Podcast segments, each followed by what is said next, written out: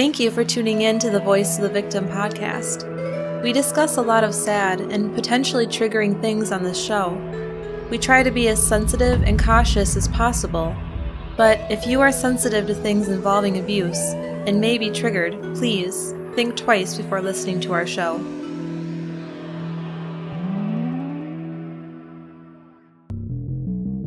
There are over 700,000 sexual offenders in the United States alone. With all the social media these days, how can we protect ourselves and our children from these despicable predators? Welcome to the Voice of the Victim podcast, where we discuss criminal cases that involve some factor of abuse. Our goal is to spread awareness of abuse that could be taking place around any of us and encourage everyone to take responsibility and report if they see a child or an adult being abused. It was January 7th, 2005. Ricky Rodriguez was overwhelmed with the frustrations of his childhood abuse. He wanted justice for all the terrible things that had been done to him and the other children he grew up with. He couldn't stand the thought of trying to move on with his life if his birth mother, Karen Zerby, one of the people responsible for his abuse, was still alive. He only had one problem. He had no idea where Karen was. He devised a plan to have his mother's old secretary over to his apartment and get her to tell him the location of his mother. But it didn't exactly go according to plan. The meeting ended with Angela laying on the floor with five stab wounds and a slit throat. What was it that Ricky had experienced that filled him with so much rage? Well, welcome to the Voice of the Victim podcast. I'm Rosie. And I'm Ryan. And before we start our show today, we have a few announcements. We want to thank our two new patrons this week. First of all, Kimberly, thank you so much for your support. And also, thank you to Surrey. We really appreciate your generosity and kindness. Yeah, thank you, Kimberly and Surrey. We appreciate it a lot. Also, we want to let you know that we've just released our second premium Patreon episode for our $2 subscribers. And the topic is Rosie. Henry Lee Lucas. so if you go join our Patreon now, you'll get two bonus episodes you can't get anywhere else. So that's pretty cool. Um, the first one, by the way, was on Jared Fogle, the subway guy. So two pretty interesting cases that we've covered over there. Mm-hmm. And also, if you're one of the awesome people that listens to our podcast every week on Apple Podcasts, uh, we want to ask you to please take a minute to leave us a review and let us know why you listen every week. We'd appreciate it so much. Yeah, that would be amazing. so, when we left off last week, Sarah had just talked about how she would touch Davidito at nap time. But the same chapter continued on, even more disturbing than before. And before we get started, we want to make sure you know this is part two so if you haven't heard part one of Ricky Rodriguez, go back and listen to episode 41 first. And also be aware that there's a lot of hard to hear things in this mm-hmm. in this case. So um, listener beware. Yeah, this is probably not the, the episode to have the kids listening with on the car. yes. All right. And again, I'm going to be doing this the way Sarah intended it to be. Yes. Keep in mind, this is not Rosie's demeanor while reading this. This is her pretending to be Sarah. All right. Ready? Let's go. Daddy shared with us the importance of lubricating a little boy's foreskin and by gently coaxing, perhaps at bed or bath time, exercising the foreskin down beyond the head of the penis so it will eventually go back all the way for easy and thorough cleaning. Ugh.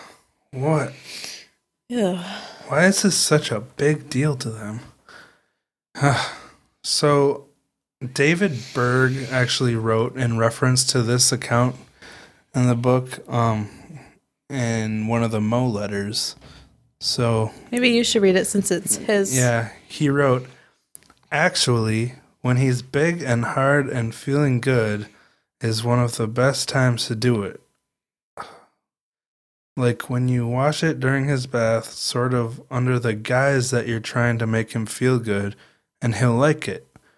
Other times, if you put a little lubricant on it, that's a big help. He'll love it. He actually gave a little more detailed advice than that, but I don't want to read that. Anyways, now he's basically giving tips on what he thinks these little kids enjoy when you're touching their private parts. I'm sorry, but that should be the last thing on someone's mind when they're cleaning a child's privates. It is, Disgusting. yeah. Well, back to the story of Davidito, the book. In chapter 50, when Davidito was two years and seven months old, they stayed briefly in a regular commune home with the more common members of the cult. Sarah had walked in while the children of the other cult members were having a bath. And about this, she wrote The two boys, five and six year old, were acting foolish and embarrassed about their penises during their bath. One said, I don't want her in here because she might see my penis. I laughed and joked with them, telling them I like sexy boys, etc.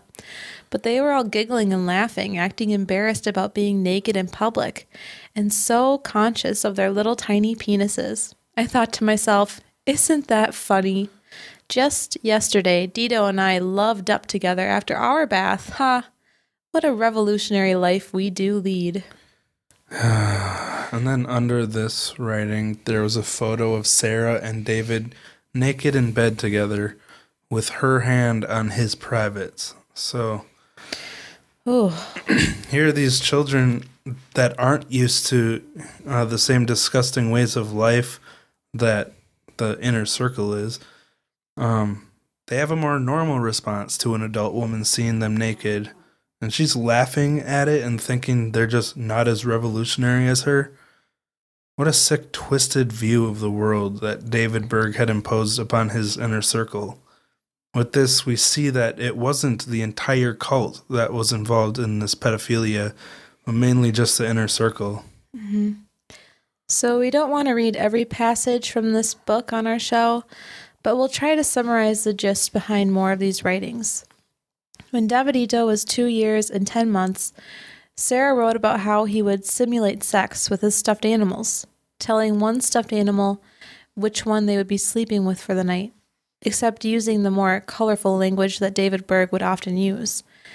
If one of the stuffed animals would refuse to have sex with the other, Davidito would say, Oh, you don't want to? Oh, okay, I'll do it.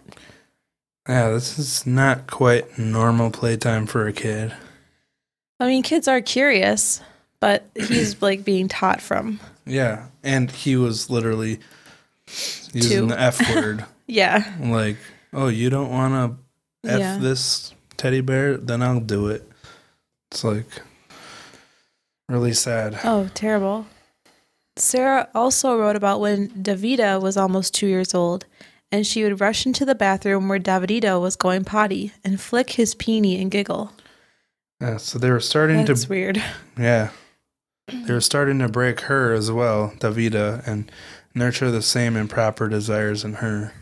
Apparently, at one point, Davidito was given a Playboy magazine, and when he saw one of the foldouts, he commented, Oh, she's pretty, and asked if he could put her up on the wall by his bed like Daddy does. So he wasn't even three years old at this point, and he was allowed to look at Playboy magazines and hang foldouts on his wall. And then after he did this, Sarah jokingly said, Ha, a new girlfriend. Not only were they teaching him that sex with kids was normal, but also teaching him to be a womanizer. Yeah, and the sad part is, is that he probably was just doing it because his dad did, and he wasn't think of, thinking of it in a sexual way, Oh, just yeah. like mimicking his adult parent. Yeah. Later on the same night that he was looking at the Playboy magazine, he asked to take a picture of Sarah naked on the bed. So she posed behind him on the bed, and her husband Alfred helped him aim the camera. This picture was in the book of Davidito, right under the entry about the Playboy magazine. Yeah. So ugh, I don't even need to say anything about that. Mm-mm. After this, she um, had another entry. Daddy told me he wants Davidito to have all the love that he ever needed and wanted and didn't get. And thank the Lord we can enjoy sharing real loving up together. it all comes about so sweet and naturally that it makes me wonder what we all must have missed in our own childhoods. It's wonderful to be able to pour into the children all of your dreams come true. Real love, joy, and peace here and hereafter. This is so sad now, knowing how this all played out. She was looking at this as a dream come true for the child. How? Oh my gosh, it just how? I know. But as we know, it's the beginning of his own personal doom. We're going to read a longer excerpt now, um, detailing a sharing party with Davidito, and this was when he was only three years and two months old. Sarah wrote, One night after a really good dinner talk by dad on the importance of sharing and how timidity, Timidity. timidity is really just pride, dad suggested we have a communion. And that's communion, like come dash union. He set up a place for Maria and Timothy on the floor. We had the couch, and a sister took care of sweet Alfred upstairs. So Davidito just wandered around from one group to the other for a long while. While watching all four of us in the living room, he said aloud to try to get our attention, Ahem, I would like to play with my cars now. As if someone should stop the fun and join him. He did a few favors for Daddy, such as turn off the lights, bring us more wine. Then he went upstairs to watch Alf in action. When Dito had ever seen me with Daddy before, he'd always act very jealous and sometimes naughty. So, hoping to not offend him, Daddy suggested a while later that I'd better go off and find Dito and pay him a little special attention now. And guess where I found him? Sitting on the stairs, peeking down at us. So next he wanted his turn. And as soon as I got into bed, he jumped on me and said, Sarah, love me. He specifically asked for several swigs of wine and got happy real quick. So we really had a good time. Alf, Tim, and Mommy were outside the door listening to him. Sarah, now kiss it. And then he began to laugh and laugh. Oh, it flopped in your nose. Oh, all this hair, so much hair. And was pushing my hair out of his face, but kept asking for more and more love. I asked him if he was in the mood, as Daddy says, to which he asked, What's in the mood? I said, That means when you feel like it. So he answered, Oh, yes, my mood feels it. Ha! We were all really surprised that he took everything so well, since at first he didn't have a playmate and is usually very jealous about sharing. But he waited his turn and was a real good boy. Ugh. Soon afterwards, in our next location, he made up for lost time with his favorite playmate, David, um, Davida. He told me, Sarah, we're going to have to teach Davida to like to F and not push me away. Well, I'm glad she doesn't push him away all the time, because the very next night I couldn't find them after dinner, but then spotted them right at the top of the stairs, banging away on each other. Imagine. It's a good thing she liked it that time. wow. I'm so sorry that we had to share that on this show. it's disgusting and it feels so gross to talk about. And you'd think by now I wouldn't even be surprised, but this stuff just keeps on shocking me into disgust. I don't understand how any adult could think this way. I mean, I know cult brainwashing and groupthink is powerful, but this is just so far from okay. It's completely ridiculous. They were even giving the children wine to make them happy and get them in the mood. Mm. And that last part where she found the two kids at the top of the stairs and was so proud of them, so proud to see this little boy on top of her little baby girl. It's unbelievable. hmm How did you feel while reading that? I felt dirty and gross, but I I still think it's important for people to realize what this child, this adult, went through as a child. Yeah. In chapter 62, when Davidito was three years and three months of age, she began calling him David in the writings. Sarah wrote, Several times while I was gone to Egypt, David mentioned he wished I'd hurry home to bed. The day upon my return, we had a nice picnic lunch with Alf, right by the riverside near our house. David wanted to bring a blanket and a scented candle so that we could make love, but there were too many people around, so we didn't quite get to the climax. Ha. But it was a real cute idea. He's so precious. How weird is it that Oh my gosh. this picnic is with her husband and then she's having sex with this kid at a park? Yeah, actually, with from all the stuff that I've read as Sarah, this is like one of the most frustrating and disturbing ones to me. That a three-year-old is trying to get the mood right by bringing a candle and a blanket to a picnic. It's just, it's Yeah. that is so messed up. Yeah. She just keeps glorifying and praising him for wanting to have sex and And to say that they didn't get to climax, so they were still like what if they were at a park with a lot of people around? They were still doing something. yeah, Like, what does that mean? I don't know. But here he's just over three years old, and she talks to him like her young lover. I mean, it sounds like she's talking about a 20 year old or something, but Mm-hmm. three years old, it's just insane. Disgusting. All right, to go on. One night, when Alf and the cook were kissing and cuddling on the couch, David came into the bedroom and offered me a glass of wine, then suggested that we together go into the living room to be with Alf. We sat down together and he said very politely that he, he would prefer to have some apple juice because he's only a little boy. And once served, then we began to love up too. We got undressed and he got real affectionate, trying to do just what Alf did. But when he realized he'd forgotten his toy car, he wanted to go back into our bedroom. So we finished cud- cuddling there. So, what really stood out to me about this part is his natural desire to want to be a child with the apple juice and the toy car.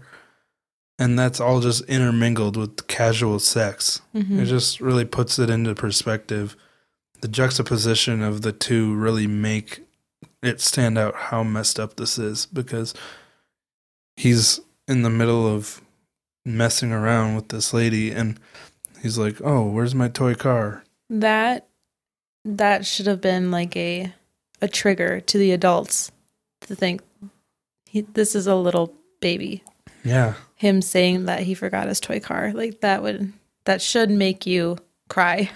Well, yeah, it should, but these adults were so they that they loved it. They we were- didn't really talk about this earlier, but when she was giving him wine, he was he's like a toddler. Yeah. Like I we didn't address that, but that I mean That's a good point. That- especially since he ended up murdering someone.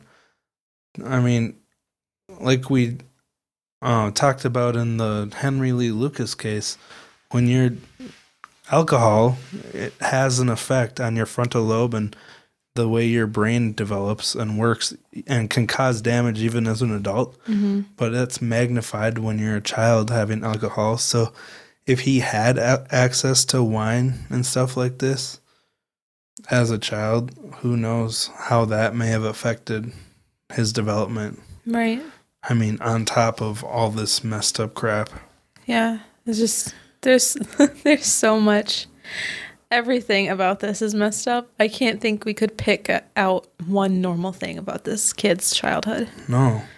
And it's it's so sad because he turned out to be a good person, like besides the whole wanting to murder somebody, but um as we'll talk about later, he really tried to turn his life around even though he was off to such a bad start Yeah. and he was such a cute little kid, you know, he could have been a normal person.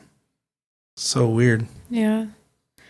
So, in the beginning, we talked about Angela Smith, the woman that he murdered in 2005.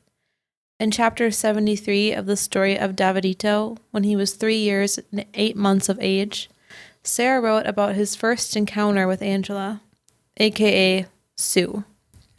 Basically, because they moved around a lot, there were many times where Sarah and Alfred were busy with packing or cleaning, and Angela was the one of was one of the other girls that would keep him busy by doing exactly what you're thinking. Yeah, he would actually want to close the door when he was with other girls besides Sarah. But Karen Zerby told Sarah that they needed to get him accustomed to having his little sessions with the door open so he can learn more about what sharing is all about. And this is interesting to me because it seemed like he felt shame about being with any other woman besides Sarah. So he had an inborn sense of monogamy, as distorted as it was.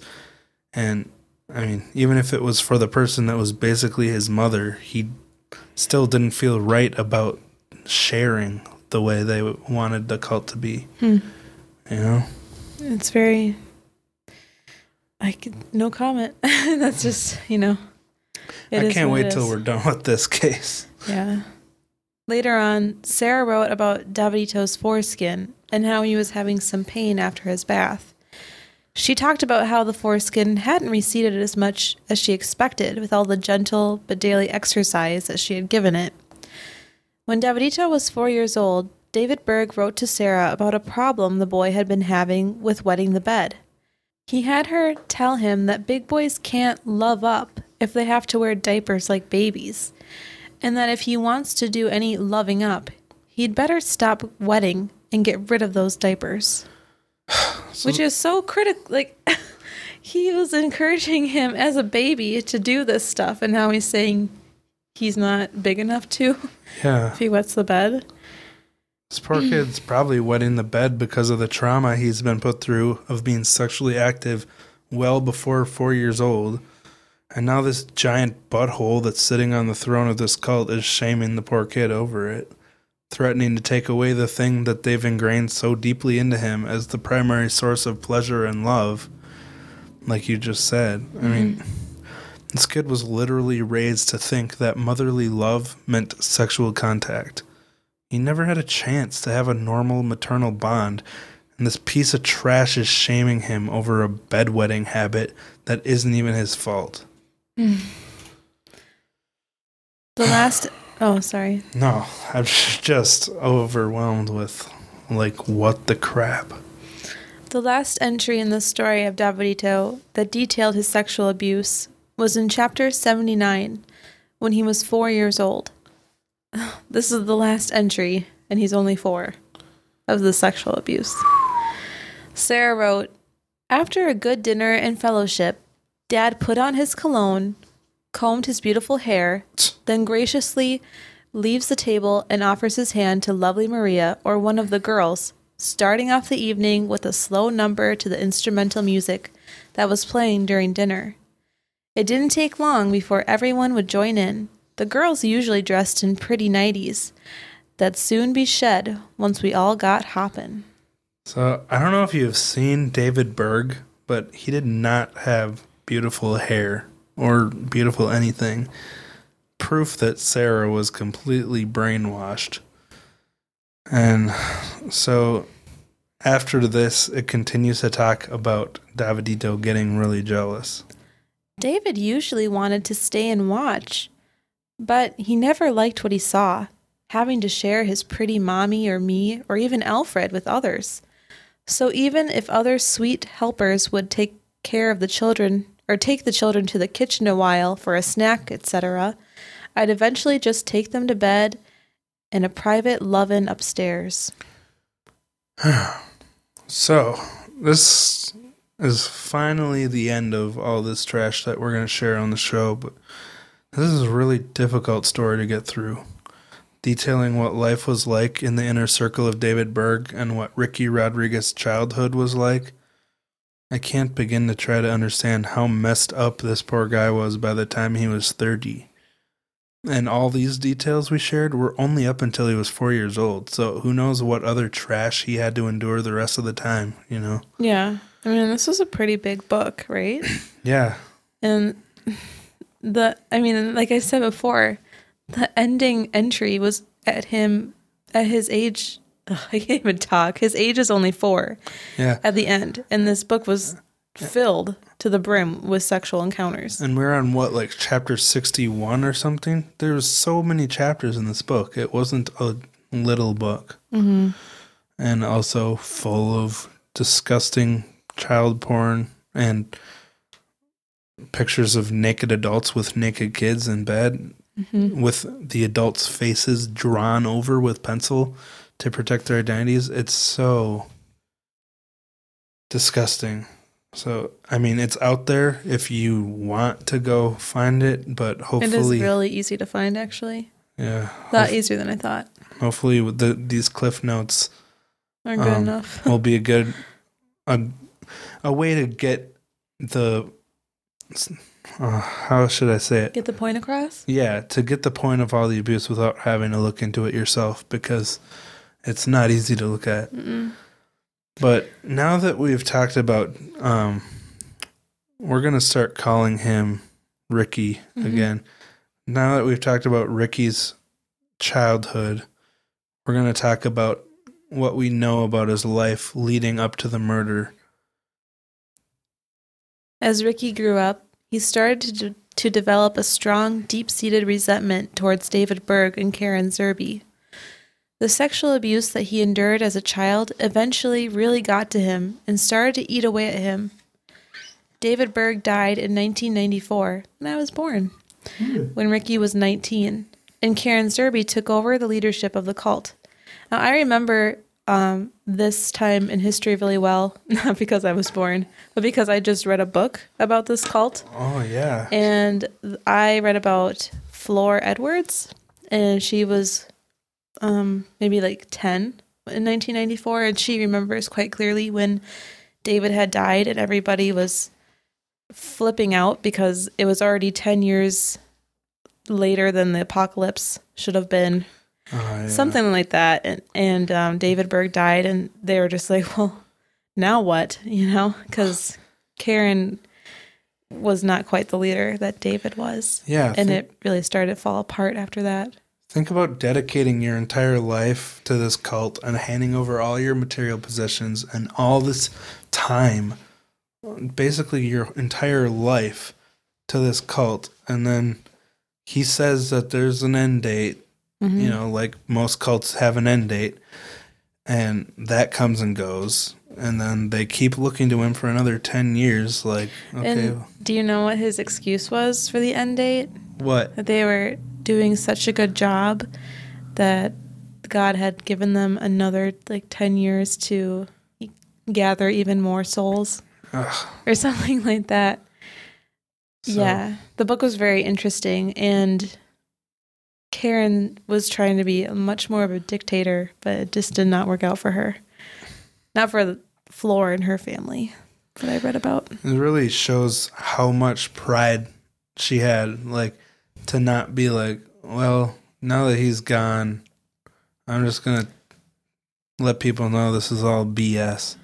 And Can I grab my book really quick? Because I highlighted some stuff I want to read. so Rosie went and got her book. Um, what's the title of the book? The book is called Apocalypse Child, and it's by Flor Edwards, and she was a member, a child member. Okay. of this cult. She was born into it. And the little excerpts I'm going to talk about are when they got Mama Maria's newsletter that Father David had died. And when they got it, it he had already died several months earlier, but the leadership didn't want to say anything until his annual birthday celebration. So he died one year after the projected date of the Great Apocalypse. So that was kind of a big deal. Huh. um, everybody was flipping out. but once it was known that Karen was going to be the new leader, she ordered everyone to fast and read the new book of instructions. And they were all to finish it before Father David's birthday on February 18th. So they had this new book that was called the Charter that everybody read cover to cover. And the charter dictated that instead of bigger commune homes, they would be functioning as small houses rather than large with intertwined communities. Leadership would no longer have the ultimate decision regarding how they lived their lives. They would be deciding where they would live and who they would wanted to who they want to live with. So David pretty much had it figured out exactly where you were going in the whole world. he would just pick you up and throw you to a different country and who you're going to live with. Well, and didn't he also make a schedule for the sharing parties too? Like, Oh, I don't know. Flora doesn't talk about that in her book, but okay, she's a kid, so. yeah, And she never was sexually abused. That was later in the timeline. So she didn't have to worry about that. It was more discipline for Yeah. her.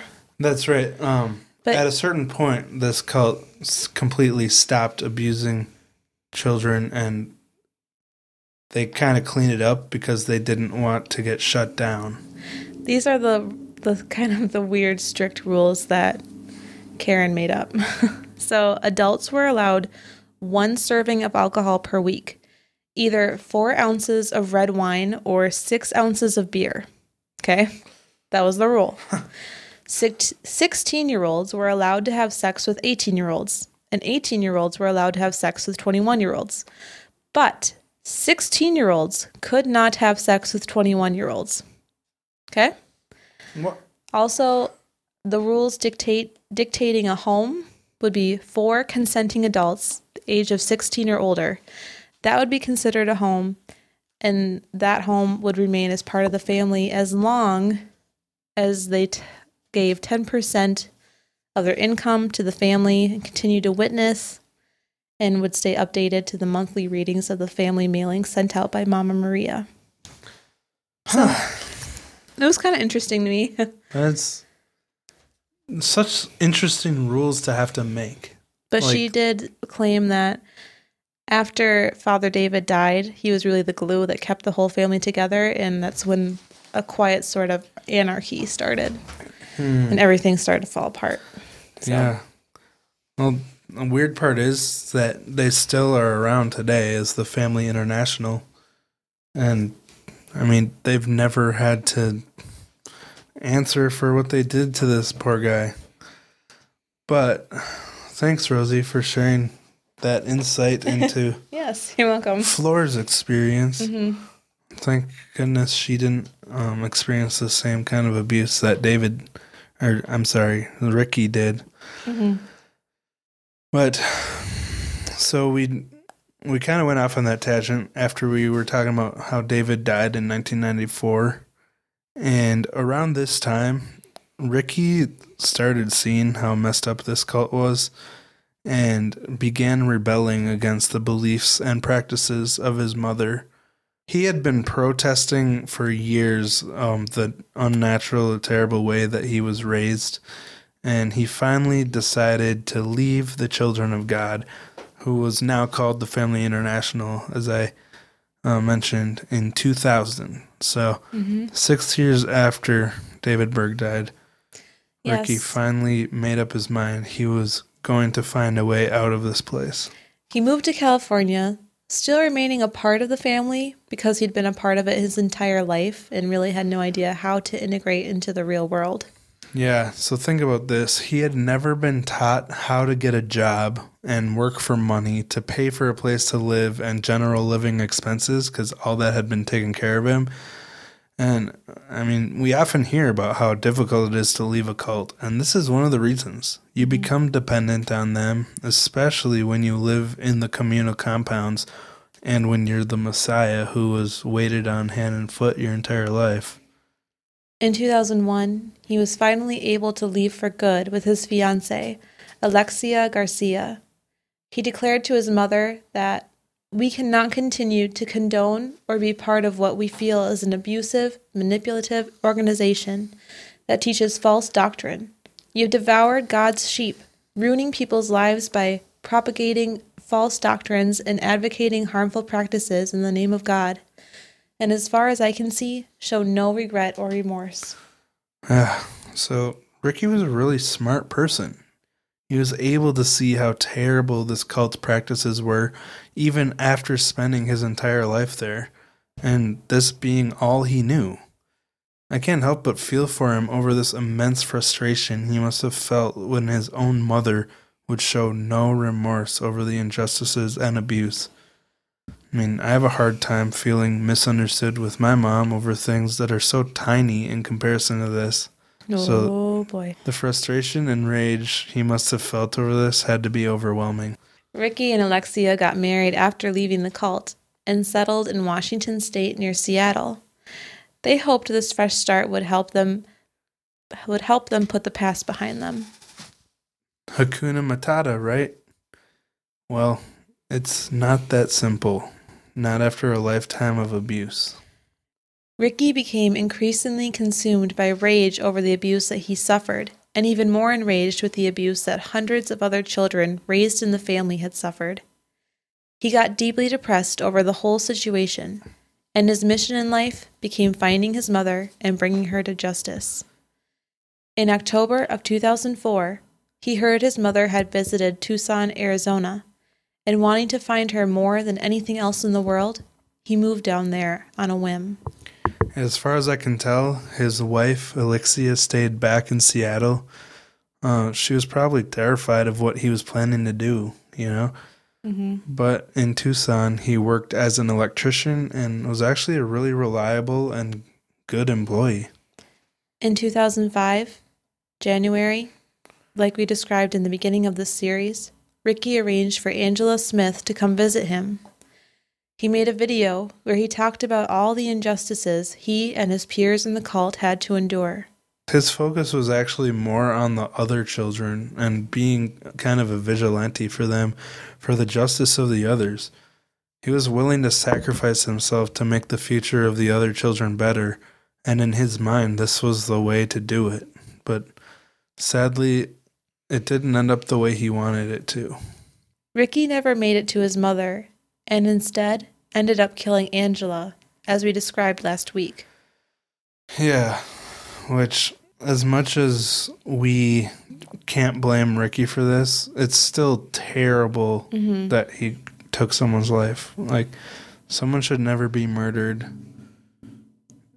in any case. Period. You know? Yeah. I mean, I'm sure there's exceptions where you could convince me that the death penalty is probably a good idea, but, like, you know, it's such an extreme thing. And I think that it's better punishment for someone to sit in jail and think about what they did than to just die. Yeah. I go back and forth on that all the time. Oh, I don't know why I'm turning this into talking about the death penalty. I don't either. So, back to Ricky. Um, now we're going to talk about what happened after he killed Angela. As we described in the beginning, Ricky Rodriguez ended up taking the life of Angela Smith after being unable to find out where his mother was. After he fled his apartment, he jumped into his silver Chevy Cavalier and headed north on one is that I-10 or what? Yeah, Interstate 10. Okay. I-10 towards Phoenix. At 7:15 p.m. as he drove, he called his wife Alexia. When she picked up, That's Elixcia. You have an interesting accent that makes it sound like Alexia, but it's Elixcia. it is it. We want to get her name right because she is one of the victims in this story as well. Oh, yeah, I'm sorry. I thought I was saying it like that, but I just Uh, I think a, you just have a a thick old northern accent. you're a Nord. Hot dish. okay.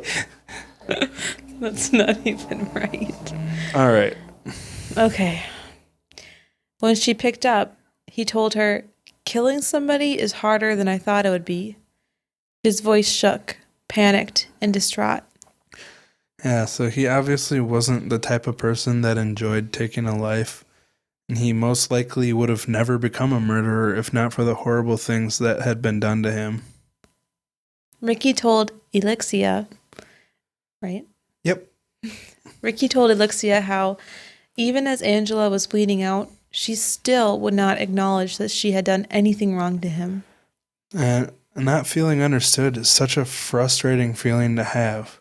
I can't imagine what Ricky was feeling here, but I also can't help but pity Angela because she was sucked into this culty group group think that really took control of her life.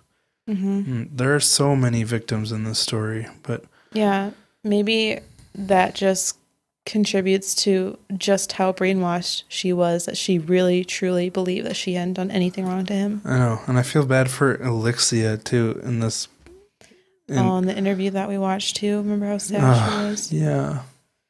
She and I just can't imagine getting this phone call from him and him being so distraught and just the concern and terror that she would feel Mm. being on the phone and feeling completely helpless. Mm-hmm. After this phone call, Elixcia actually called the police to report this murder, but apparently they blew her off, saying he was providing unreliable information.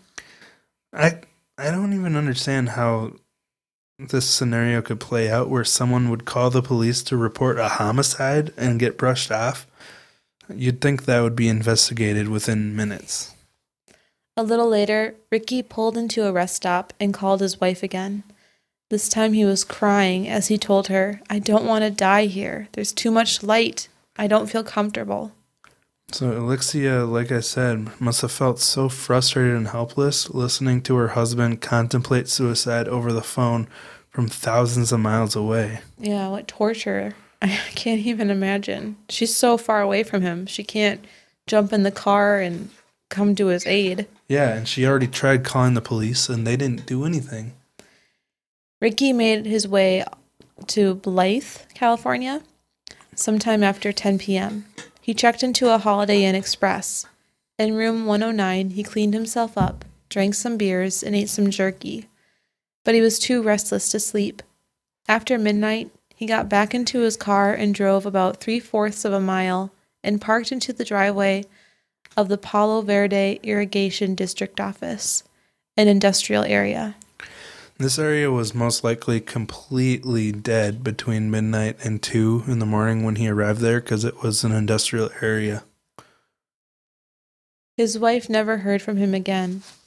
Around 2 a.m., he put his phone down in the center console of his car, picked up his Glock handgun, and shot it right into his right temple. Oof. What a rough end to the life of this person who never really had a chance. He was raised as a sex object and as the messiah of this nasty cult.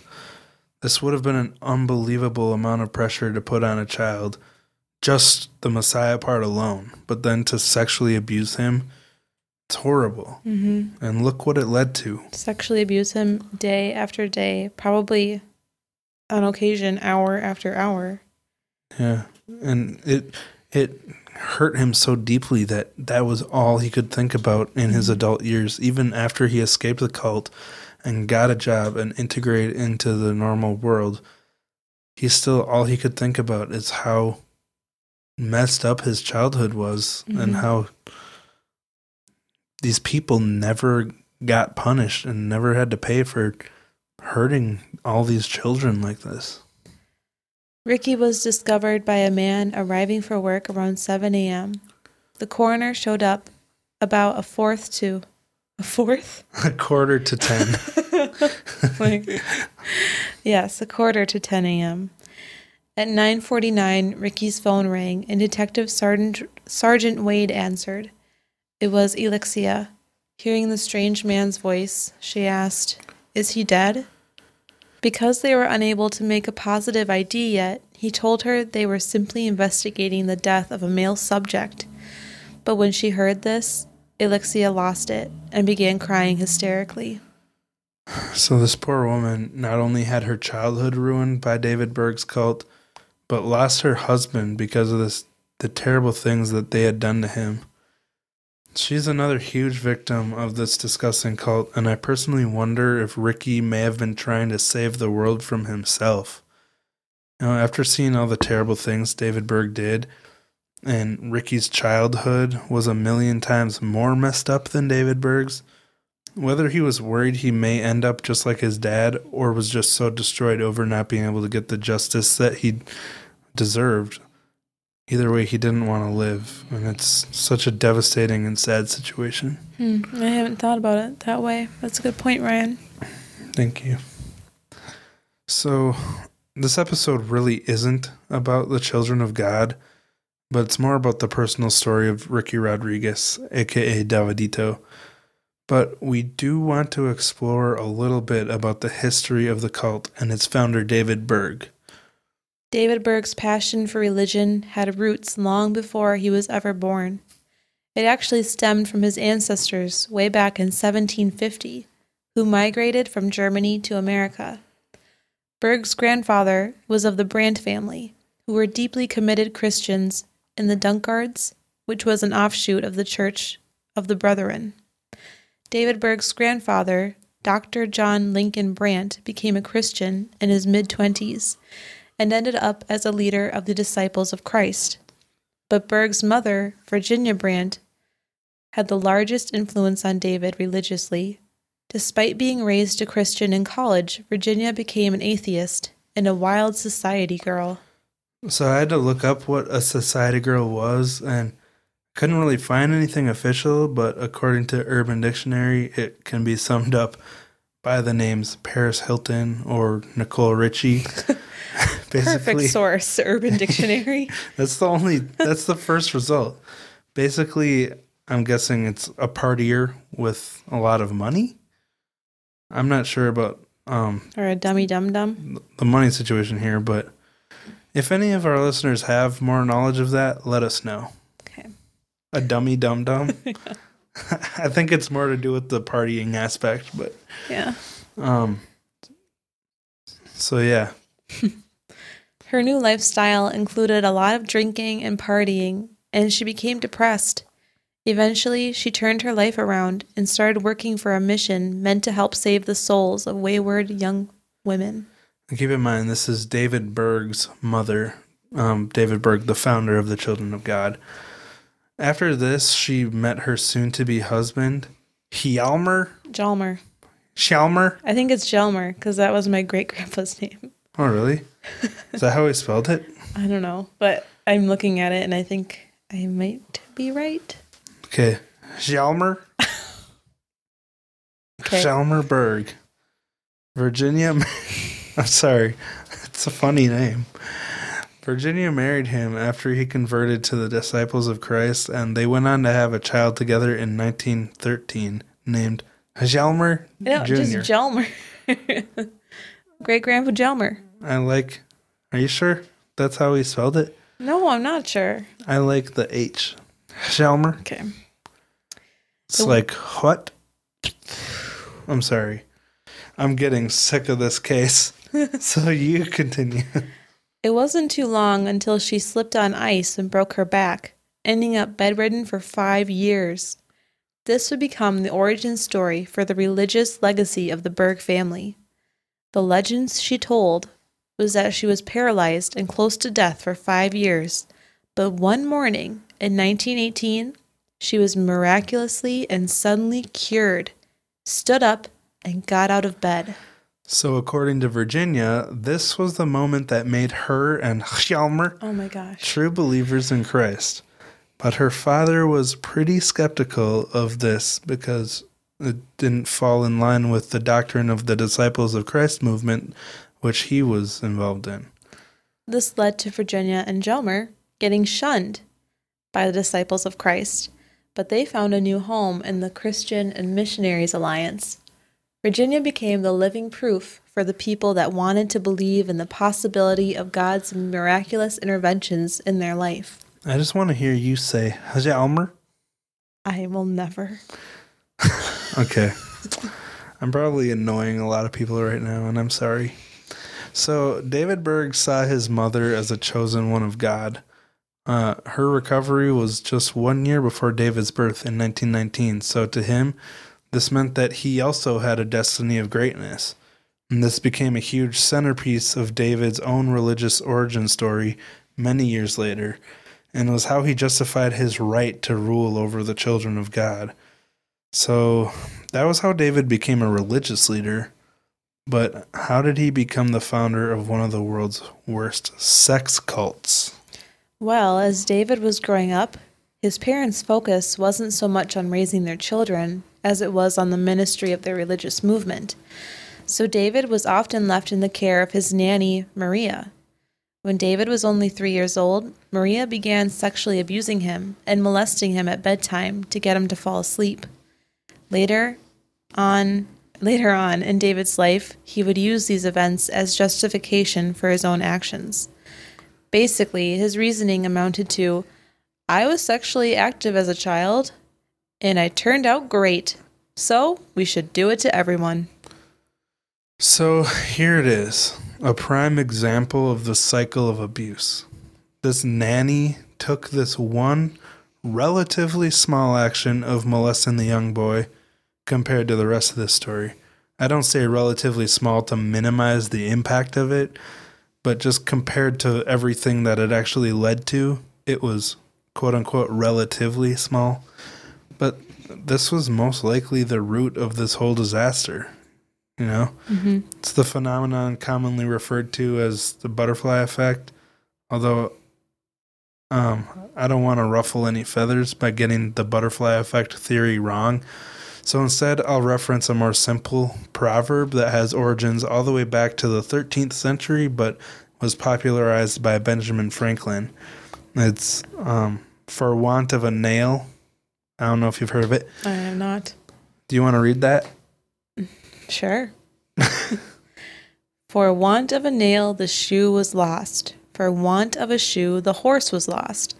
For want of a horse, the rider was lost. For want of a rider, the message was lost. For want of a message, the, bot- the battle was lost. For want of a battle, the kingdom was lost. And all for the want of a horseshoe nail. What? So, let me explain. Okay. Um, so I don't want to beat a dead horse here, no pun intended. But this cycle of abuse started with his nanny abusing him and led to a cult full of sexual abuse and eventually a murder suicide. And in other words, one small thing led to. Do you get it? Because they didn't put the nail in the horseshoe, the Oh. kingdom was lost. Okay. Yeah. I feel like you're not getting it, but everyone else should probably get it. And Okay. I know you're tired, I'm just gonna go with it. Yep, yep. Mm-hmm. but this is why abuse is so dangerous. And I wish there was more history of this nanny because I wonder if she was abused herself. It's interesting because Karen Zerby, David Berg's wife, was commonly referred to as Maria. And I don't think this is a coincidence. Mm-hmm. The, Maria was the name of the nanny that touched him, who he used as justification of touching so many other children. Right.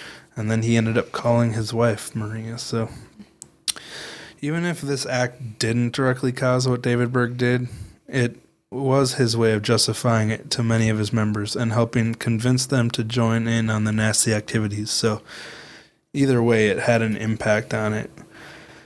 And this was actually mentioned in the story of Davidito, one of the um, the the same chapter as when Sarah first had straight up intercourse with um, Ricky. She quoted David Berg and wrote this disturbing passage. All right, here I go. God made children able to enjoy sex, so he must have expected them to. I did.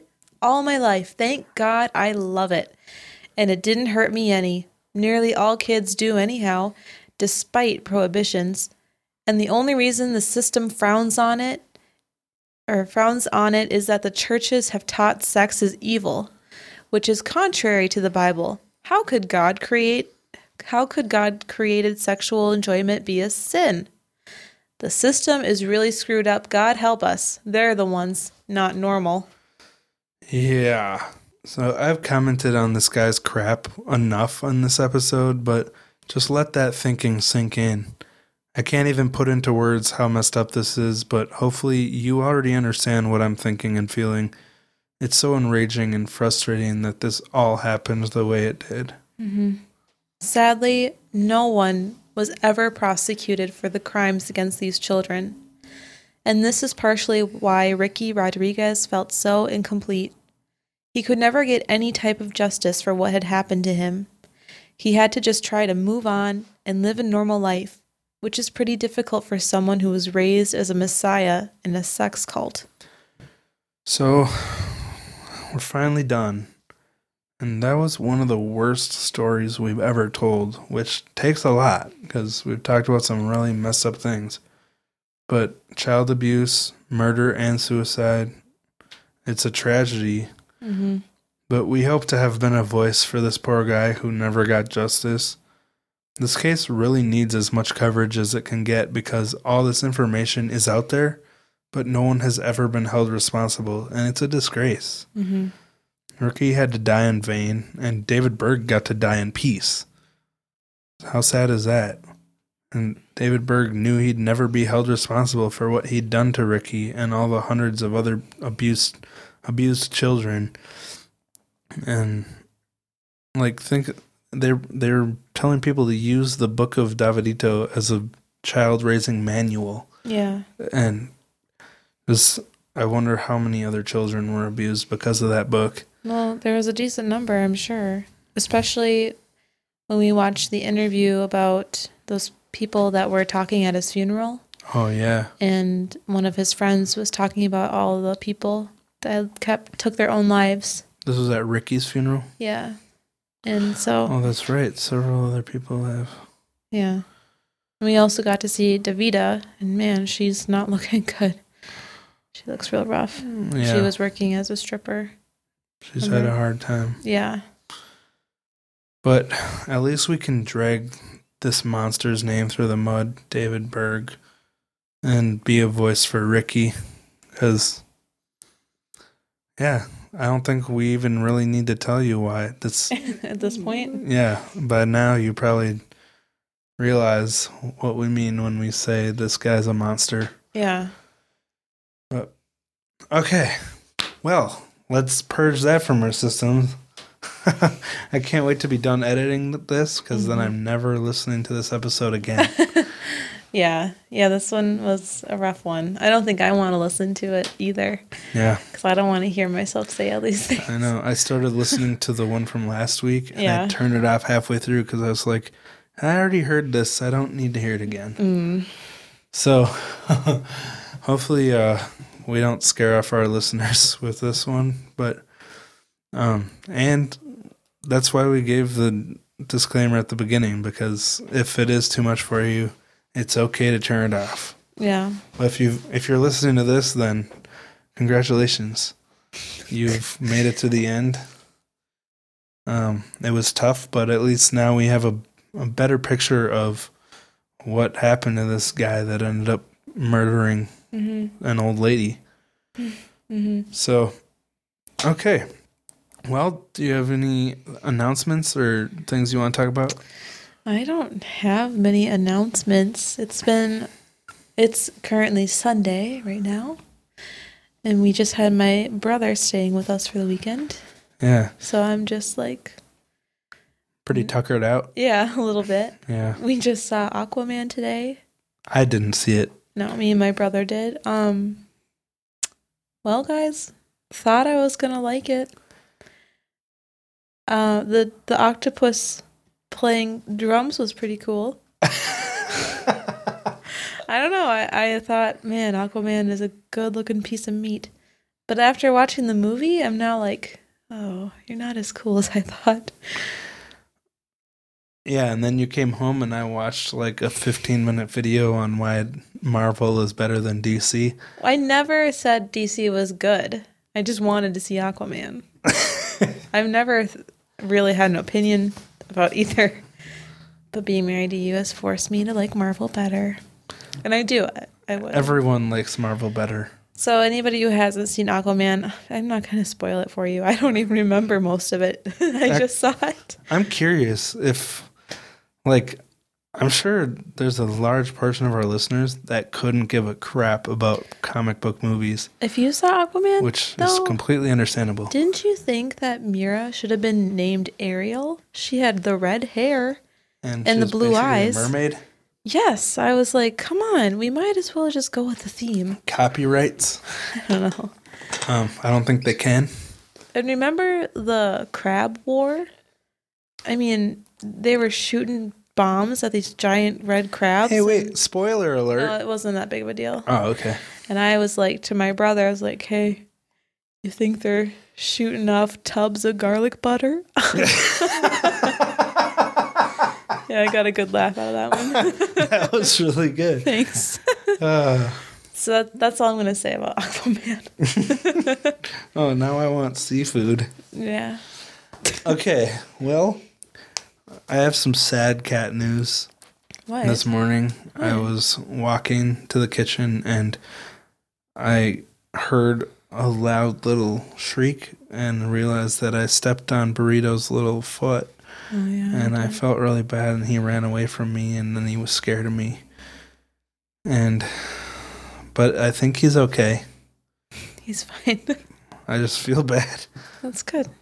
I hope his foot's okay. Did you feel worse when I like pretended to be him and cry and held him like a baby? yeah, I deserved it. Mm-hmm. Shame. Anyway, he Anyway. he does walk right in front of me all the time. Mhm. Like every morning, I get out of bed, and he's like,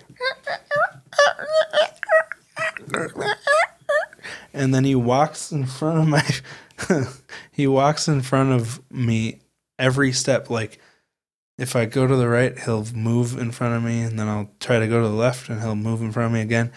And he wants me to put dry food in the dish for him and Zucchini, the two black cats.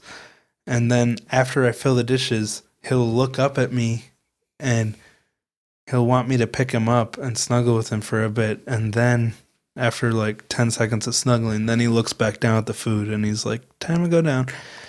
Is that what he says? Yep. Time to go down. Um, uh, I forgot to give the the if you don't want to hear us talk about our cats, you can leave now. It's okay. warning. But all right, we'll wrap it up there. Um, like we said at the beginning, we have a new Patreon premium exclusive episode out on Rosie. On Patreon?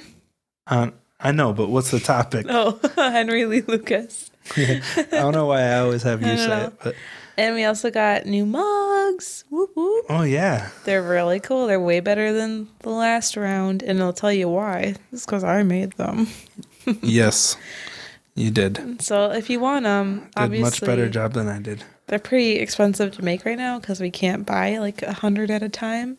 So we're selling them for twenty a piece. Let us know if you want one. Yeah, if you are interested in buying one, first go check out our Instagram page where you can see a picture of it because it's pretty nifty looking. And um at this time, we're just doing like a DM based through PayPal and um then we'll send them to you or if you become a Patreon. a patron, there's a tier where you can get a mug. so yeah, anyway, that's about it. Yep. You can follow us on Instagram at VOV Podcast. You can follow us on Twitter at VOV Pod, and you can email us at VOVPodcast at gmail.com. Yeah, that should wrap it up. All right. Thank you guys so much for listening. Uh, take care of yourselves. Hopefully, try to recover from this disgusting episode, and we'll talk to you next week.